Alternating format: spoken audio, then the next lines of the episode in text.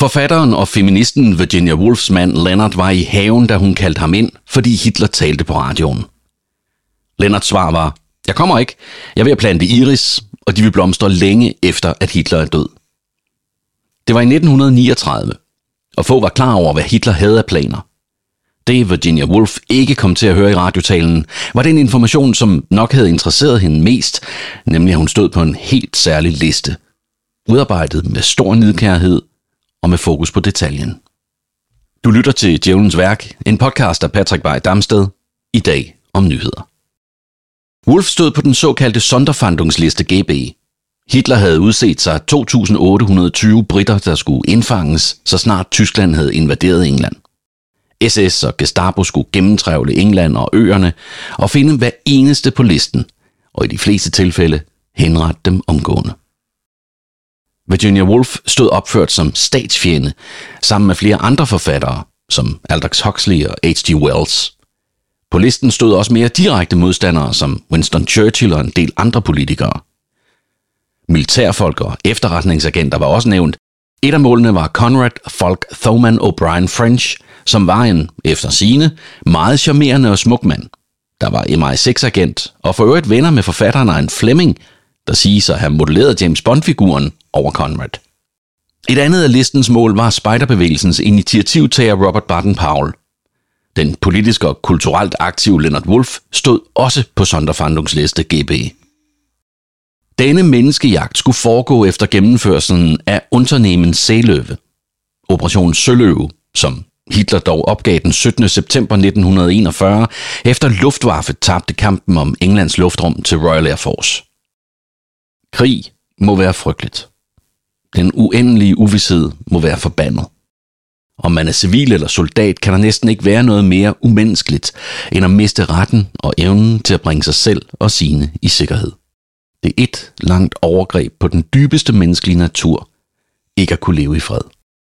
Den 28. marts 1941 efterlod Virginia Woolf tre breve. To til Leonard og et til hendes søster. Og så gik hun ud i den nærliggende flod Us. Med sten i lommerne på sin store overfrakke sank hun ned i vandet og druknede. Leonard var i haven og troede Virginia var i huset. Først da han gik ind for at spise frokost kl. 13, opdagede han brevene, hvorefter han søgte efter hende. Sidst ved floden, hvor han fandt hendes hat og vandrestav, efterladt ved flodens bred. Virginia var livet igennem plaget af stærk psykisk sygdom, og hun forsøgte to gange tidligere at tage sit liv. Hun skrev til Lennart, jeg er sikker på, at jeg er ved at blive skør igen. Jeg føler ikke, vi kan gå igennem endnu en af de frygtelige tider. Jeg kommer mig ikke denne gang. Jeg begyndte at høre stemmer, og kan ikke koncentrere mig. Hun kunne ikke finde fred. Jeg vil gerne indskyde en personlig note på dette tidspunkt. Jeg er egentlig lidt ked af at lægge så meget fokus på Virginia Woolfs selvmord, som jeg gør i denne fortælling. Jeg kan godt blive lidt trist over, at vi så ofte lader et menneskes liv definere af, hvordan de forlader det selvvalgt eller mod deres vilje. Virginia Woolf er anset som en af verdens mest innovative forfattere, og det er egentlig træls, at hendes ufrivillige sygdom bliver så definerende. Men der er en pointe med at trække denne del af historien frem, og særligt i denne sammenhæng. Så jeg håber, at både du og Virginia vil tilgive mig. I første omgang gik nyheden om Virginia Woolfs formodede død verdenspressen rundt. New York Times udgav hendes nekrolog den 3. april 1941, efter at have modtaget nyheden via et særligt telegram. Og 19. april kunne pressen så bringe nyheden om, at Virginia Woolfs liv var fundet, og at retsmedicineren Dr. I.F. Hore kunne fastslå, at hun var død af selvmord. Måske fordi han fik pressens bevågenhed, måske fordi han ville forsøge at gøre Virginia Woolf ret, så besluttede retsmedicineren at citere det ene af de to afskedsbreve, der var efterladt til Leonard. I 1835 fik verden sit første nyhedsbyrå. Det var fransk og hed Hava. I dag hedder det AFP, som er en forkortelse af Agence France Presse. Du har garanteret set, læst og hørt nyheder, der kommer med kildebetegnelsen AFP, eller Associated Press, Reuters eller den danske pangdang Ritzau. Nyhedsbyråer opstod af simpel nød. De færreste aviser havde råd til at have reporter ved verdens brandpunkter eller redaktioner i alle de største byer. Samtidig var det langsomt at sende nyheder på tværs af verden. Det ændrede telegrafen til dels fra 1850'erne, men det var stadigvæk dyrt, Det kostede for eksempel en amerikansk cent for hver ord, der skulle med telegrafen mellem Europa og USA. Det svarer til godt 25 danske nutidskroner. Derfor kunne det betale sig at handle med nyhedsbyråer, der enten solgte nyheder fra deres område til resten af verden, eller fra resten af verden til deres område. Men det åbnede også en helt særlig svaghed ved vores nyheder, som retsmedicineren Dr. I.F. Hoare er et, desværre, glimrende eksempel på. Som sagt valgte han at citere Virginia Woolfs afskedsbrev til Leonard for pressen. Hoare indledte med sin holdning, nemlig at, citat, Wolf var af ekstremt sensitiv natur og havde en særlig høj reaktion til den generelt barske tilstand, verden er i lige nu. Citat slut. Verden var i verdenskrig. Aksemagterne mod de allierede, Tyskland, Japan og Italien mod Ross, mod os.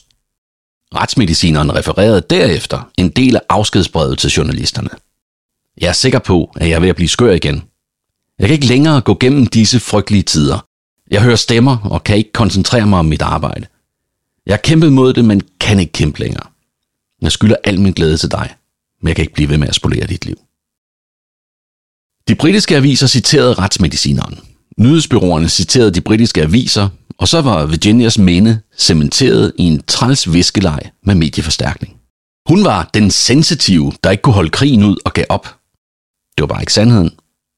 Det var det, retsmedicineren gode eller dårlige årsager havde besluttet, og han citerede hendes afskedsbrev gennem hukommelse og forudindtagethed.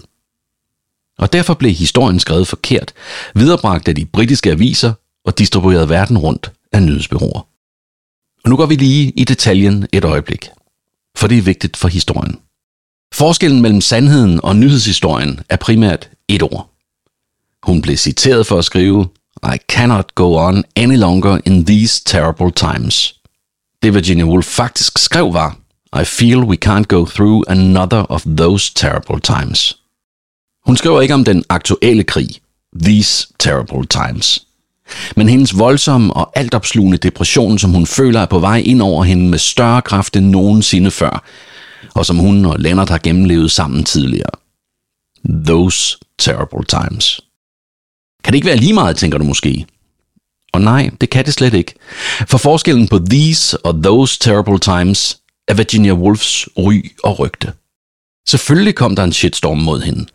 For hele verden var i krig, og alle måtte gennemleve det samme, uanset deres særlige sensitivitet, og det gav så mange mennesker udtryk for, gennem slader, læserbreve og offentlig kritik, at Leonard følte, at han blev nødt til at offentliggøre hendes sidste ord til ham. Ikke at det gjorde meget, for der er forskel på vægten af en nyhed på forsiden af alle verdens aviser og Lennarts læserbrev. Der for øvrigt blev ændret redaktionelt, så det fremstod forkert igen. Virginia Woolfs afskedsbrev blev simpelthen rettet, så det passede til retsmedicinerens hukommelse og avisernes historie frem for virkeligheden.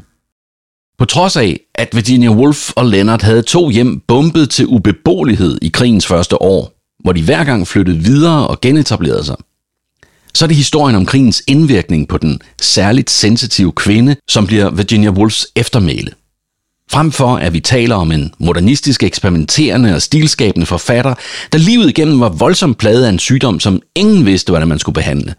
Og alligevel levede hun 58 år på trods og skrev noget af verdens fineste litteratur. Men det er en væsentlig mere kompleks sandhed, som kræver mere forståelse, interesse og mere båndbredde, end de fleste har mulighed for at give den. Og kompleksitet er hverken det, vores hjerner er udviklet til, eller sønderlig interesseret i. Derfor bliver historien og mange menneskers efterskrift forsimplet og dermed formindsket.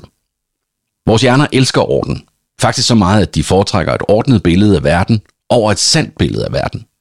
Med hjerner, der evolutionært er nogle tusind år bagud i forhold til den virkelighed, vi faktisk lever i, har vi behov for udvalgte modeller ind imellem os og virkeligheden, så vi bedre kan overskue den. Religion er en, videnskaben anden, nyhederne en tredje. Hver model kommer med sine fordele og begrænsninger, men en grundlæggende faktor er, at de i sin grundform skal accepteres, som de er. Der er en form for grundpræmis, der ikke kan diskuteres, fordi den er selve fundamentet for modellen. I religion er det en Gud, der er over mennesket. I videnskab et bevis, der kan genskabes. I nyheder er fakta i centrum af modellen. Så længe Gud er overmenneskelig, beviset kan reproduceres og fakta er sande, så stiller disse modeller sig til rådighed for os og vores hjerner. De hjælper os til et overskueligt billede af verden omkring os. Men de bliver samtidig også hver af modellernes akilleshæl. Navngivet efter Achilles, der bliver gjort udødelig af sin mor ved at blive dyppet i floden Styx. Hun bliver dog nødt til at holde fast i ham, og det gør hun i hans ene hæl, der derfor ikke bliver dyppet, og dermed ikke bliver udødelig. Senere bliver han ramt af en pil netop på den svage og dødelige hæl, og det slår ham ihjel. Breaking news har formodentlig sit navn fra typografernes nødvendighed af at bryde siderne op og om, når der skete noget, der ændrede nyhedsbilledet. Samme faggruppes helt fysiske udfordringer med at skabe en avis har også en væsentlig indflydelse på, hvordan nyhedshistorier bliver fortalt. Den omvendte nyhedstrikant dikterer, at det vigtigste i en nyhedshistorie skal stå først, sådan en nyhed kan skæres fra bundens mindre vigtige detaljer, når man havde brug for at forkorte den, fordi andre nyheder var vigtigere på avissiden. Det og så de 25 kroner per år på den transatlantiske telegraf. Sådan var den løbeseddel, som journalisten Svend Carstensen tog med i studiet den 15. juni 1923, formodentlig også skrevet. Den var udgivet af politikken og handlede om sagen om både det politiske og forretningsmæssige ansvar for uetiske og korrupte investeringer, som Landmandsbankens chefer og bestyrelse havde gjort med folketingspolitikeres vidne. Sagen var på alles læber, og Svend Carstensen skulle egentlig i studiet for at introducere en koncert, men tog en frisk beslutning, og med ordene, her er politikens radioavis, skrev han historie ved at læse løbesedlen op i radioen. Det var Europas første nyhedsudsendelse, og den var så stort et hit, at flere hundrede skrev ind til politikken og bad om flere radioaviser i dagene efter. Det fik de allerede i den kommende uge. Politikken tog en rask beslutning og lejede tid på Dansk Radioklubs sender og flyttede ind i Meteorologisk Instituts lokaler. De havde nemlig et studie, der blev brugt til at læse værmeldinger op i. Nogle år senere overtager dagbladene jobbet fælles, og dermed er pressens radioavis en realitet.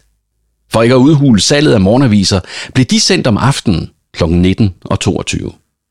I dag er timenyheder en fast del af de store sendetilladelser, der er givet, ligesom længden og antallet af dem er. Det er til gengæld ikke så populært, som det var. I dag er radioavisens jingle en af de største årsager til, at lyttere slukker for deres radio. Nyhedstræthed er en ting, der både forskes i og arbejdes med. I gamle dage var en avis, en radioavis eller endda en tv-avis en færdig ting. Den var et hele, et punktum. En samling af det, du burde vide for at være orienteret. Nu er nyhedsbilledet aldrig endeligt. Vi får det meste at vide, mens det sker. Også alt det, vi ikke behøver at vide. Trafikuheld, kriminalitet, vejret i hele verden, alting, hele tiden. Før fik du sandheden om alt, prioriteret og kurateret, en gang om dagen i en avis, kl. 22 i de sene nyheder, eller en gang i timen på radioen. Nu er nyhederne uendelige. I tv-sløjfer og på hjemmesider, der aldrig løber tør for hverken tid eller plads. Det er en af de store årsager til nyhedstræthed, der kan føre til, at man begynder at undgå nyheder. Der følger ofte en stærk ideologisk diskussion af, om det er en borgerpligt i et demokrati at holde sig orienteret, eller om de fleste nyheder faktisk kunne undværes og bør erstattes med mere hele produkter. For eksempel en bog, en dokumentarfilm eller en podcast. Noget, hvor fakta ikke bliver kastet hensynsløst ind i bevidstheden, uden krog, årsag eller helhed. Du kender garanteret fornemmelsen af at have læst en netavis og være mere forvirret, mere angstfyldt og usikker, end før du læste den. Det naturlige spørgsmål er ikke, om nyheder er vigtige, men om deres fragmenterede form havde det bedre i en tid, hvor man var tvunget til at prioritere dem i forhold til hinanden, og dermed udlade en del af dem for at kunne udkomme med et nyheds overblik. Svagheden ligger i selve ordet nyheder. Det er noget, der netop er sket. Der er endnu ikke kommet en ramme at forstå det i, et perspektiv på betydningen og en forståelse af effekten på den længere bane. Det er en nyhed. Men det betyder ikke, at den er vigtig eller væsentlig. Det ved vi først, når den ikke længere er ny, og derfor ikke længere optræder i nyhedsstrømmen. Du har lyttet til Djævlens Værk, en podcast om alt det, vi møder i vores liv, som fanden har skabt. I dag om nyheder. Ved du, hvad denne podcast godt kunne bruge? Din anmeldelse. Stik den de stjerner, du synes, den fortjener, der hvor du henter podcast. Husk at abonnere og del med dine venner, hvis du tror, de kunne bruge en satans fortælling indimellem. Idé, tekst og indtaling er mig, Patrick Bay Damsted. Grafikken har Troels Berg fra Evil Empire lavet. Til vi høres ved. Ha' det godt.